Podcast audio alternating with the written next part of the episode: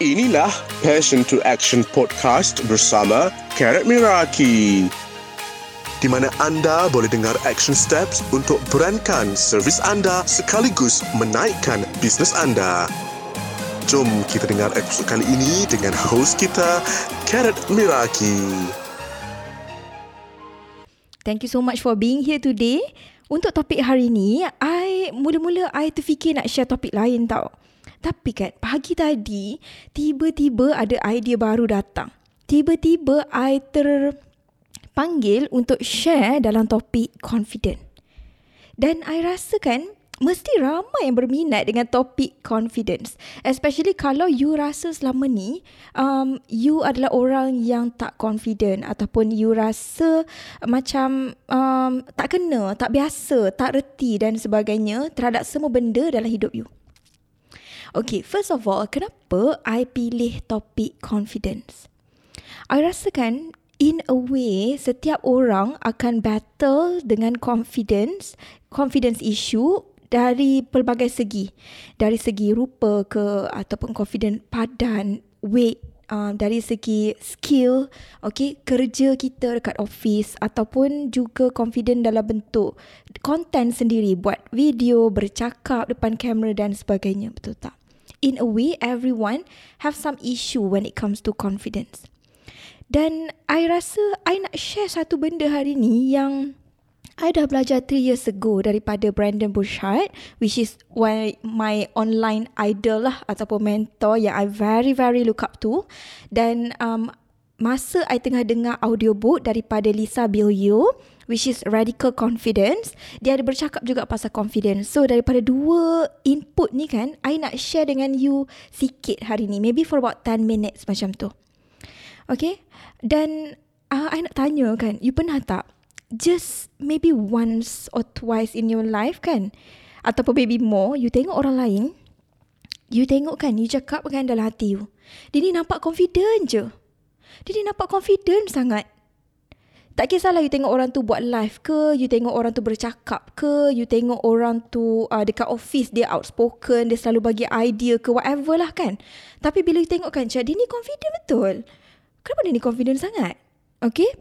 Dan maybe you wonder juga dekat dalam diri you, kenapa I confident macam dia? Kalau you pergi seminar contoh kan, you nampak ada orang bercakap, contohlah kan, ambil mic bercakap ke tanya soalan kan. And you ada banyak soalan dalam hati you tapi tak berani nak angkat tangan, you tak berani nak speak up. Okay, tak berani nak speak up. Walaupun sebenarnya dalam hati you tu banyak soalan. You rasa tak confident nak tanya depan orang ramai. Dan you wonder kenapa dia orang tu confident sangat. Dan maybe ada juga yang terfikir macam okay, um, uh, the worst kind of thinking which is uh, dia boleh lah. Dia maybe dah power dalam business dia. Dia boleh lah sebab dia cantik tinggi pandai. Okay? Dia boleh lah isi tempat kosong. And we start to give excuses for the other people untuk justify why they are confident and why we are not. Okay? And sometimes we somehow assume that people are born confident. You pernah tak rasa macam oh dia memang macam tu sebab itulah dia berjaya. Sebab itulah dia XYZ. Pernah tak? Then you are giving excuses to yourself. Giving, um, saying things like, uh, the reason why you tak confident adalah sebab you kurang macam-macam benda. Kurang macam-macam benda. But here's the ugly truth ataupun here's the real truth. People are not born with confidence. Okay, confidence is actually a skill. Percaya tak kalau saya cakap confident ni sebenarnya adalah satu skill. Satu skill yang kita boleh bina, yang kita boleh nurture dan kita boleh kuatkan. Dan semua orang bermula daripada zero tau. Semua orang bermula daripada tak ada apa-apa. Let that really sink in. Every influencer start with zero follower. Dan everyone start with zero ringgit. Okay? Zero ringgit same thing dan I nak cerita sikit lah um, macam my story kan masa I mula-mula um, nak bina confident when it comes to bercakap. I sebenarnya adalah seorang yang cakap sangat-sangat laju. Okay? untuk orang yang tak kenal I ataupun baru follow I, maybe tak pernah dengar cerita ni, tapi I adalah seorang yang sangat laju bercakap. Tak tak tak tak tak tak tak tak tak tak tak I cakap. Hak laju tau. Dan masa I kecil, dari masa I, I ingat lagi tau, darjah 6 kan, masa tu, masa darjah 6, ada orang pernah komen, kau ni cakap laju sangat lah. Okay? Kau ni cakap laju sangat lah. Um, dan masa I form 1, form 2, form 3 pun, orang cakap kalau nak dengar I bercakap, mereka kena diam. So mereka kena pay attention kalau tak tak dapat tangkap. Okay dan of course I terasa hatilah but that's beside the point kan. Tapi I adalah seorang yang laju bercakap. Dan benda tu dia sebenarnya um, um, ganggu I punya confident bila orang um, komen benda tu. Dan in my defense, okay, I cakap macam ni tau. I ingat lagi, I rasa this was form 3 kot. The reason why I cakap laju adalah because I got a lot of things to say tapi I tak nak bazirkan masa orang so that's why I cakap laju-laju. Okay? Dan uh, bila orang komen-komen, benda tu sebenarnya impact my confidence level. Okay, dan over time, over time, over time, I kurang berkawan dan I kurang, I bercakap tapi I kurang berkawan. Maksudnya tak ramai orang lah, okay. So, bila I mula untuk nak show up dekat social media, it was really scary tau. So I figured to myself, okay apa yang I kena buat untuk I um, pandai? Apa yang I kena buat supaya I cepat um, bercakap ataupun boleh bercakap dengan elok? Sebabnya, um, the reason why I am saying this adalah disebabkan just before I decided untuk start to show up for myself, sebenarnya I starter. Dia bukan starter yang macam, uh, ni tau, dia macam cepat cakap laju kan. So, dia macam banyak sangkut tau. Uh, bila cakap laju ni kan. So bila I nak buat video, secara logiknya untuk orang macam I yang tak pernah buat video ataupun tak pernah bercakap dalam IG story, it was really really hard. Okay?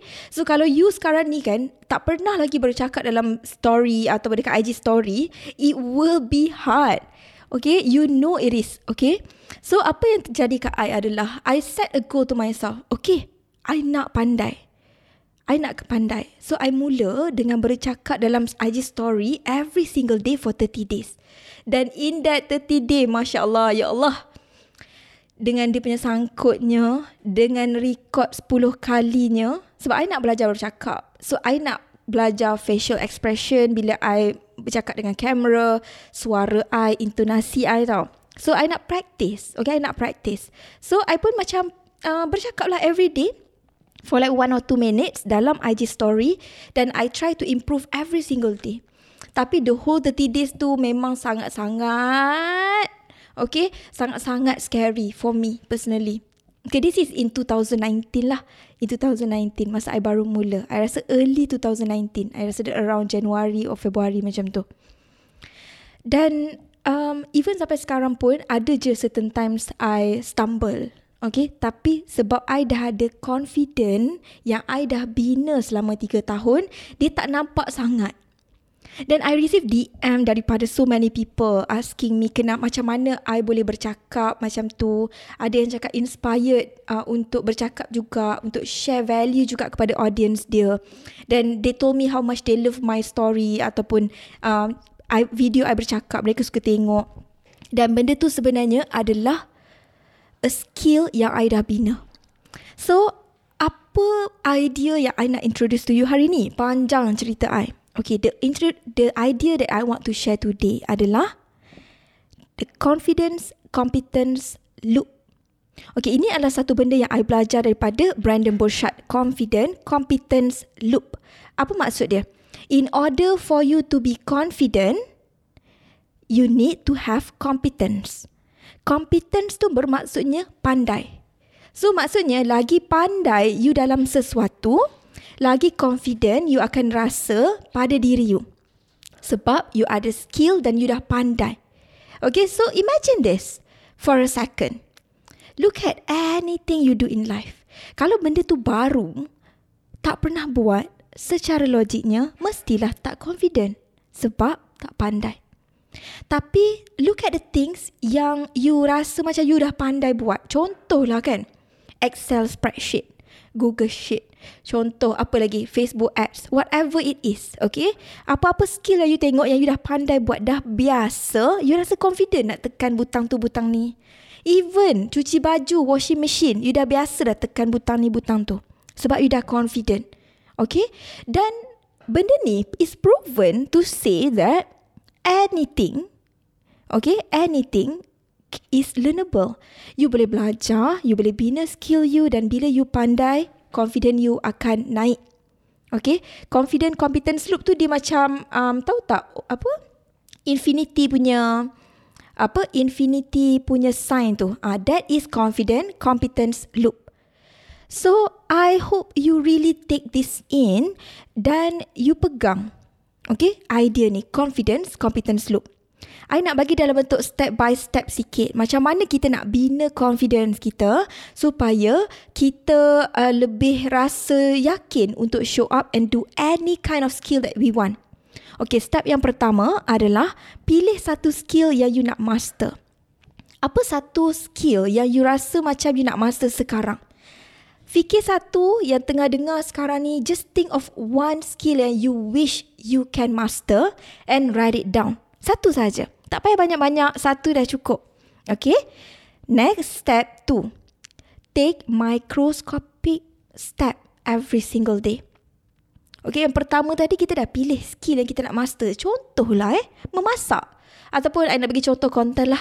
Contohnya, um, bercakap, buat live. Bercakap, buat live. Contoh.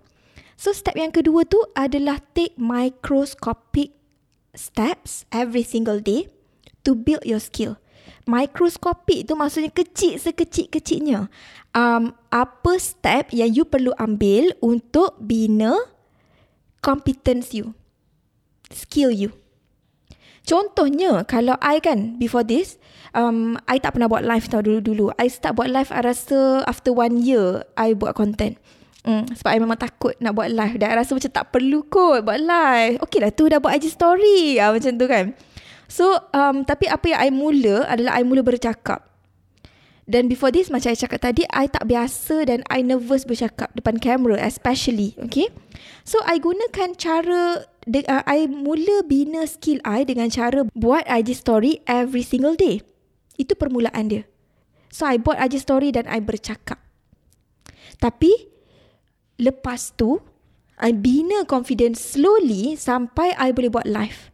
So kalaulah you punya idea of a skill adalah bercakap depan kamera dan nak buat live, nak rasa confident nak menjual produk ni. Mula dengan sell small dekat dalam IG story. That's how we start. Dan in order for us to be great, in order for us to be this confident person, kita kena mula daripada sekarang. Daripada yang tak ada apa-apa ni. Selagi you tak mula, selagi itulah you akan berada di tempat yang sama. Okay, so itu step yang kedua. Start dengan buat microscopic step. Okay, kecil-kecil. Activity kecil every single day.